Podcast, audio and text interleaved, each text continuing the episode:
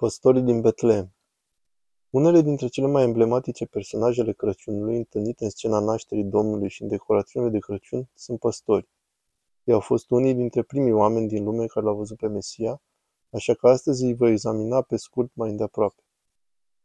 Povestea Crăciunului pe care o citim în Biblie ne povestește despre vizitatorii pruncului Hristos. Aceștia sunt niște păstori care păzeau oile pe dealuri. În miezul nopții din întuneric ei aud muzica din ceruri. Îngerii umplu cerul și le spun că s-a născut Mântuitorul. Când îngerii pleacă, păstorii alergă imediat la Betleem, la grajd, pentru a întâlni pe Isus.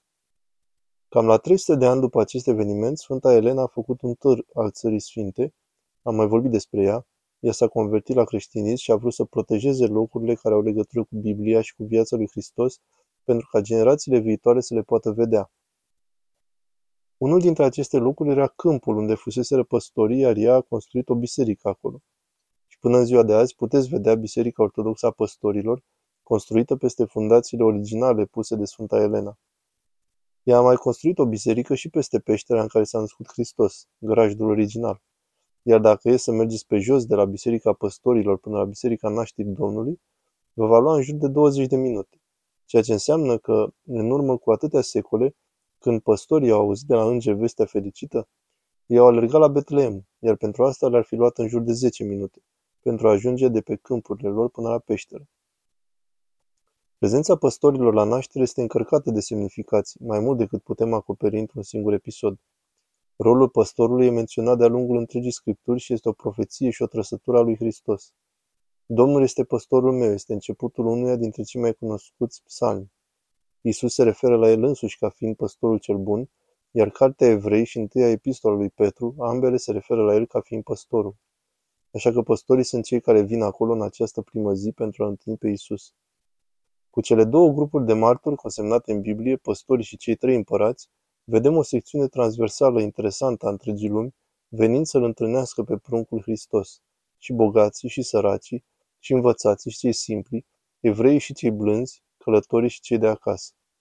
Iisus Hristos a venit pentru toată lumea și îi cheamă pe toți la El. Cei trei împărați vin să-L întâlnească pe singurul rege adevărat, iar păstorii vin să-L întâlnească pe păstorul cel bun. Atât păstorul cât și regele sunt uniți în Iisus Hristos. El este ambii și el este descendent din regele David, primul rege păstor, un băiat care a fost păstor și care a devenit regele poporului ales al lui Dumnezeu. Și unde sunt păstorii cei buni când aud vestea de la îngeri? Biserica Ortodoxă a Păstorilor este așezată astăzi în locul cunoscut odată în tradiție sub numele de Câmpurile lui Boaz sau Câmpurile lui Rut. Acum aceste câmpuri au fost de mult timp invadate de orașul în creștere. Cu toate acestea, Boaz și Rut au fost strămoșii regelui David. Strănepotul lor îngrijea oile aici, iar acesta era băiatul numit David. David se afla pe aceste câmpuri când a auzit că Samuel a venit să lungă regea lui Israel și astfel exact pe aceste câmpuri, Ciobanii au auzit că adevăratul rege al lui Israel și a toate a venit. Beda Venerabilul subliniază în scrierile sale că acolo, în întunericul nopții, îngerii nu le spun păstorilor că un mântuitor s-a născut în această noapte, ci că un mântuitor s-a născut în această zi. Ei le spun păstorilor că o nouă zi a răsărit pentru omenire, ca să ne amintim că noaptea orbirii străbune a trecut, iar ziua mântuirii veșnice a susit.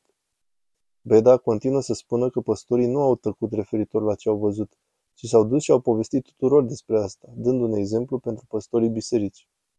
Păstorii spirituali din biserică sunt desemnați în mod special pentru acest lucru, pentru ca ei să vestească tainele cuvântului lui Dumnezeu și pentru ca să arate ascultătorilor lor că minunile pe care le-au aflat din Scripturi sunt de mirare.